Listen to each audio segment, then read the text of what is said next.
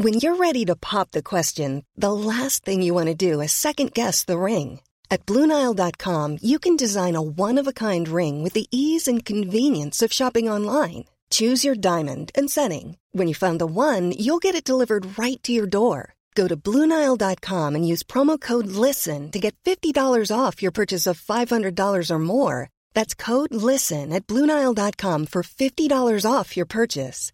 Bluenile.com code LISTEN. Hi, I'm Daniel, founder of Pretty Litter. Did you know cats tend to hide symptoms of sickness and pain? I learned this the hard way after losing my cat, Gingy. So I created Pretty Litter, a health monitoring litter that helps detect early signs of illness by changing colors, saving you money and potentially your cat's life. Pretty Litter is veterinarian developed, and it's the easiest way to keep tabs on your fur baby's health right at home. Go to prettylitter.com and use code ACAST for 20% off your first order and a free cat toy. Terms and conditions apply. See site for details.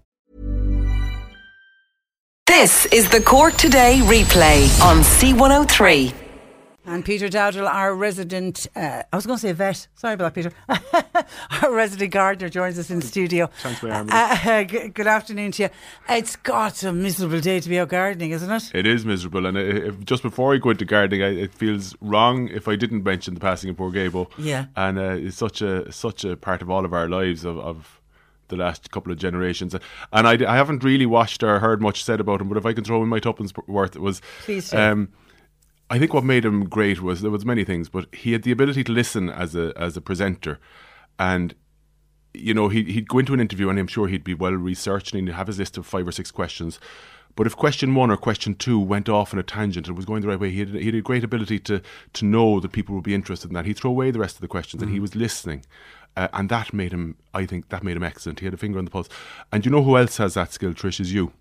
You no, seriously, you you listen because I, I listen to you on the radio and you listen to who you're interviewing, and that means the conversation is more natural. You're not getting through your li- well, you are in this situation getting through your list of questions, but when I hear you interviewing people, you have that ability as well. Thank you. So congratulations. Thank you. That's, that's really kind, kind of you. And had you had you ever been interviewed by Gay Byrne? I was, uh, yeah, many years, uh, many years ago on the radio. And- yeah, it was it was to do with uh, in my twenties. I had I had cancer. I'm sure we've had this Yeah. conversation before.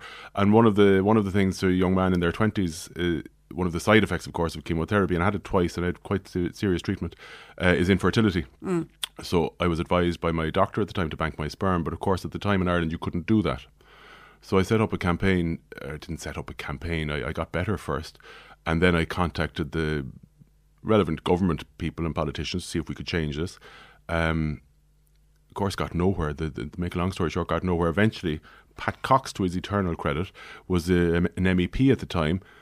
I contacted him. He told me that there was a thing you could do. And anyway, cutting a long story short, the case went in front of the European Parliament, and the European Parliament got onto Dublin, and cha- we ended up getting the laws changed. And so they you can now been bank your sperm in, Yeah. in, in Ireland. Yeah, And what you were expected to bank it in another country? I had to, yeah, I had to. in- and additional costs and Oh, your own. No, thankfully, Yeah. I, I was only twenty at the time, or twenty-one. But thanks, so thankfully, it was my parents had the the the the, uh, the illness gave me the time, and my parents gave you know could afford the the, the travel to London and staying in London for a while, uh, and the, the the hospital treatment in London. But all this, I mean, it was fine, I'm not moaning about it now. it's bad enough you going through cancer without that. That was just what I was going to say. fired. Twenty-one-year-old fella, like you know. No, thankfully, I have two lovely children since, which, Yeah. which hap- happened by surprise, shall we say? Great, great. Best surprise you could ever have. But anyway, yeah. So life is perfect now. And health wise, you're perfect. Oh, perfect! Great, Yeah. great, great, great. Yeah, but anyway, Gay, that's why I spoke to Gay about. it. He was very, very, very good interviewer. Do you put some or of that down to sprays that you would have used? Or would you Do have been using I, it at the time? I, I'm not. I suppose Trish, the answer to that is I'm not qualified to say. But what I will say, it won't stop me from having an opinion.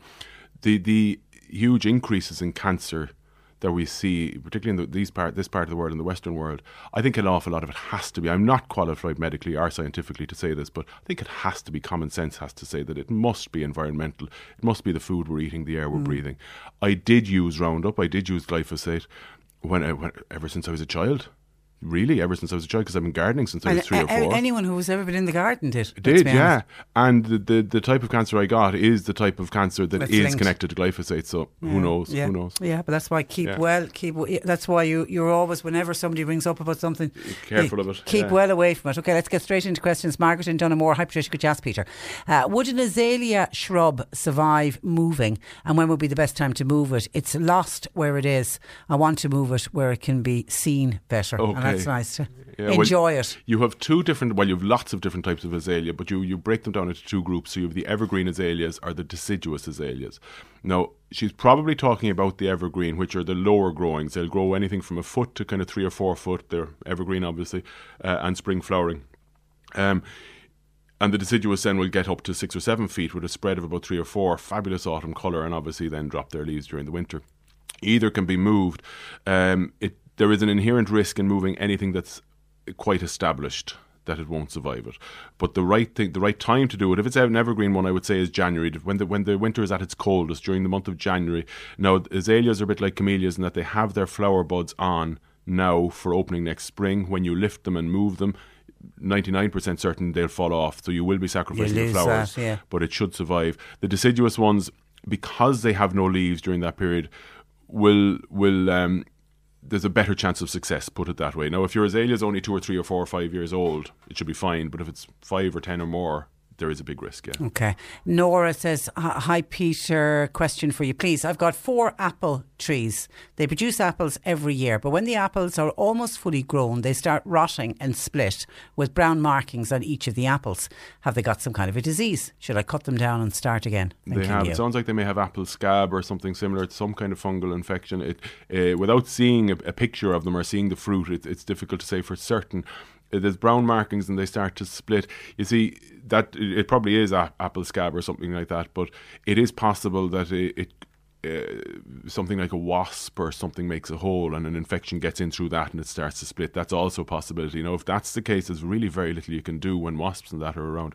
But if it's scab, you could take preventative action, which would be give it a, a good pruning, let's say in November, so this month which like uh, the, the, the kind of posh gardener's way of saying to deal with fungal infection is what we call cultural control, which is basically just removing the infected growth. So give it a good prune in November, and when you're pruning it, just try and make sure that you're you're maintaining a good open centered tree that allows good air circulation, because fungal infections like scab will thrive where there's poor air circulation. And So- dampened. exactly, Yeah. where, where and lots and lots of crossing branches and leaves. So try and keep a good open centre, uh, remove any infected growth, any signs of infection, and then I would treat it with uh, a, a solution of copper sulfate mixed with water.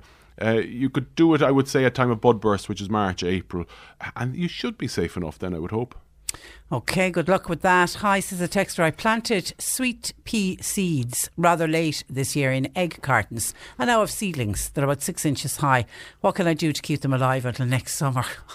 Well, rather late or rather early, depending on which way you look yeah, at that's it. true. so I would actually recommend people to sow their sweet peas and and uh, hardy annuals like that now because you get stronger plants earlier next year so they'll they'll be stronger and they'll flower earlier next year um, you have them now if they're in an egg carton and they're a few inches high now they probably need actually to go into something slightly bigger into slightly bigger pots now um, I left mine outside all winter last year. That's because, as you know, I'm I'm a lazy Bit gardener. lazy, yeah.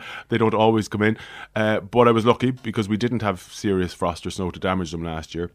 Um, but the correct advice would be to keep them, keep those seedlings indoors from now until kind of hardening off time next year, which would be April or May. But Okay. again, if that's not, if you have a glass house or tunnel, that's fine. If you don't, leave them outside, but just keep an eye on them during frosty weather. Throw something over them. Okay, we've been lucky so far that we haven't had a Oh, cold spell, but it's early yet. Uh, Catherine says, question for Peter. A new lawn planted in June.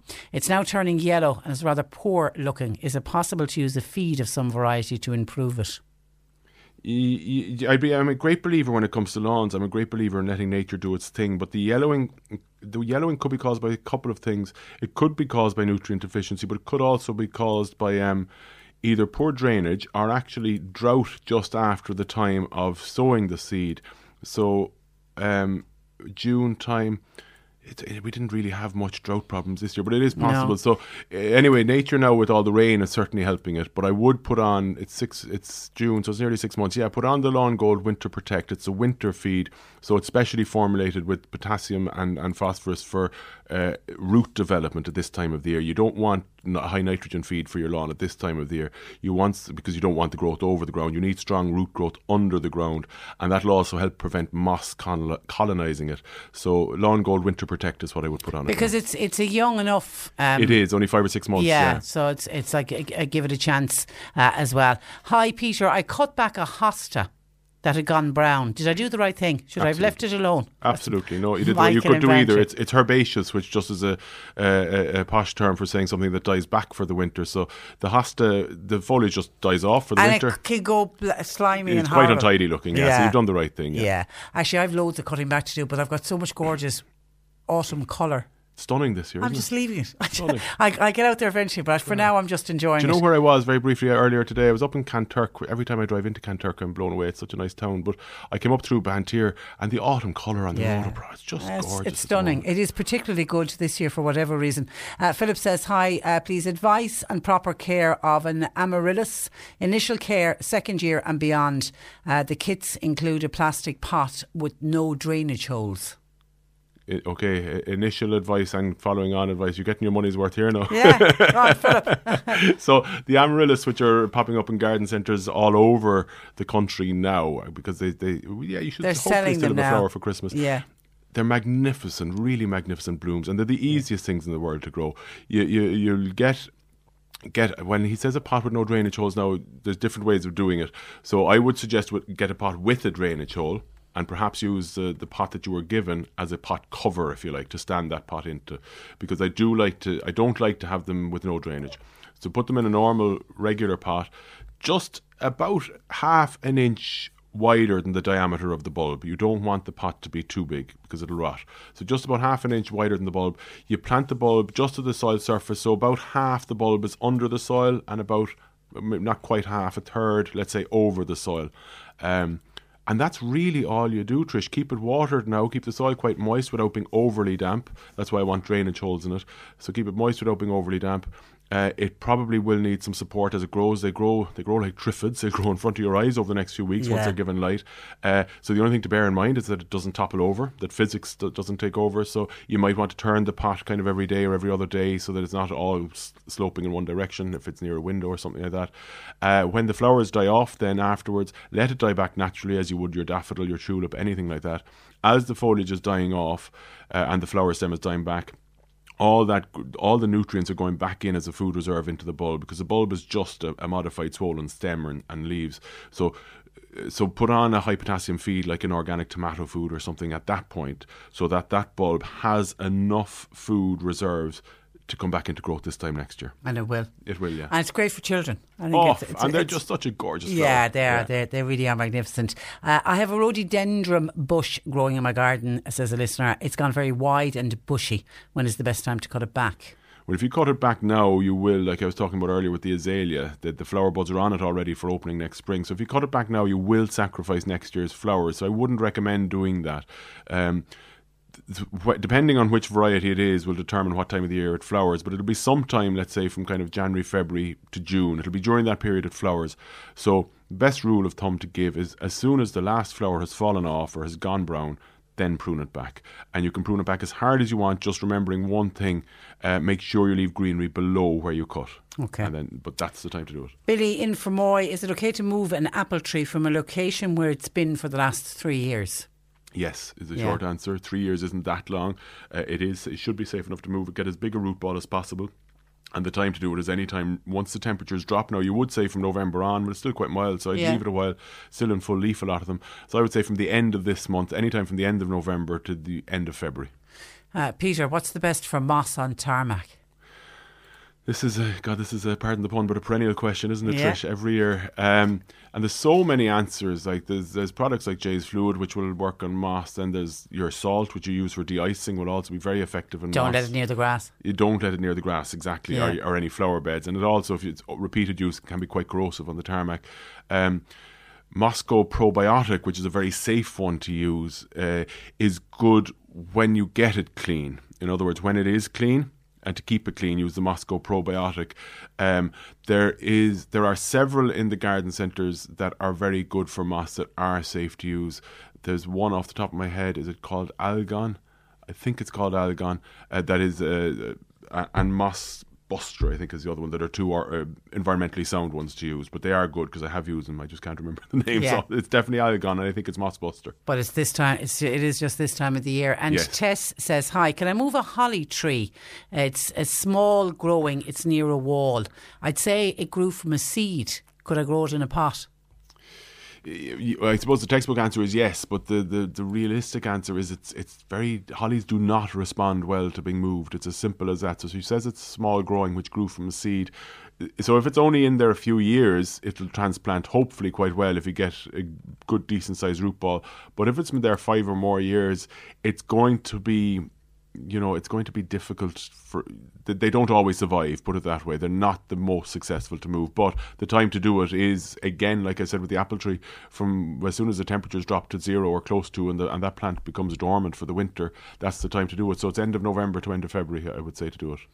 Okay, and somebody else has asked about cutting the grass. My grass uh, it seems to be really growing like mad. Is it still okay to cut grass? Still fine to cut it. You're not yeah. going to damage the lawn. It's just you've got to time it. so you've got to when nature allows you, you can't go out when it's too wet. Obviously, like today, uh, are you if it if we do get very cold temperatures and we get frost, you, you need to wait for that frost to thaw out.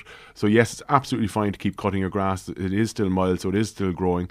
It'll be growing after today's rain, definitely. Mm. Um, so you still fine to cut it, but just be careful that the ground isn't waterlogged, the grass isn't too wet, and it's not frozen.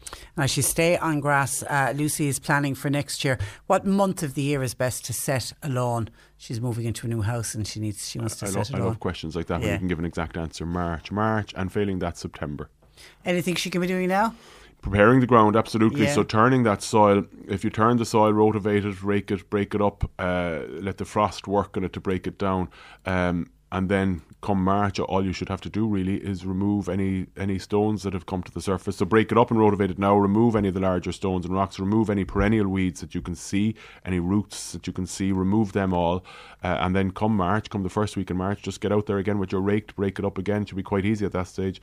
Remove any few weeds that have um, colonise it in that period and, and, create a fine tilth with the rake, make sure there's no stones, and off you go.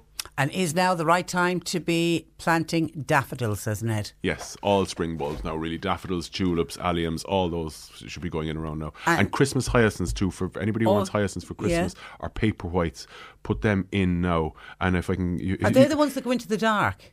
They start off in the dark for a yeah. few weeks until they come up and then they'll flower for Christmas. And if I could very briefly give a, a blatant plug for my own self, I've set up a new online store, the irishgardenerstore.com, and I do sell some. Um, some spring bulbs, and, and I'm just now eventually because I found a paper packaging that totally replaces bubble wraps because I can't well sell done. plants wrapped in plastic, so I won't. I haven't. Well done. But now I have found a good protective paper packaging, so I'm selling plants online as well. The IrishGardenerStore.com. The IrishGardenerStore.com. Thanks for that. Have a great week, and we'll talk to you again next week. That is Peter Dowdall. That's where I leave you today. Thanks to John Paul and Mairead. Uh, I'll talk to you tomorrow at ten. Martina O'Donoghue. Make C103 part of your drive home with up to date traffic information and local news. Your input input in selecting our feel good song of the day, plus our feel good story, and as many of Cork's greatest hits that we can fit into three hours. Join me, Martina O'Donoghue, every weekday from 4 to 7. C103.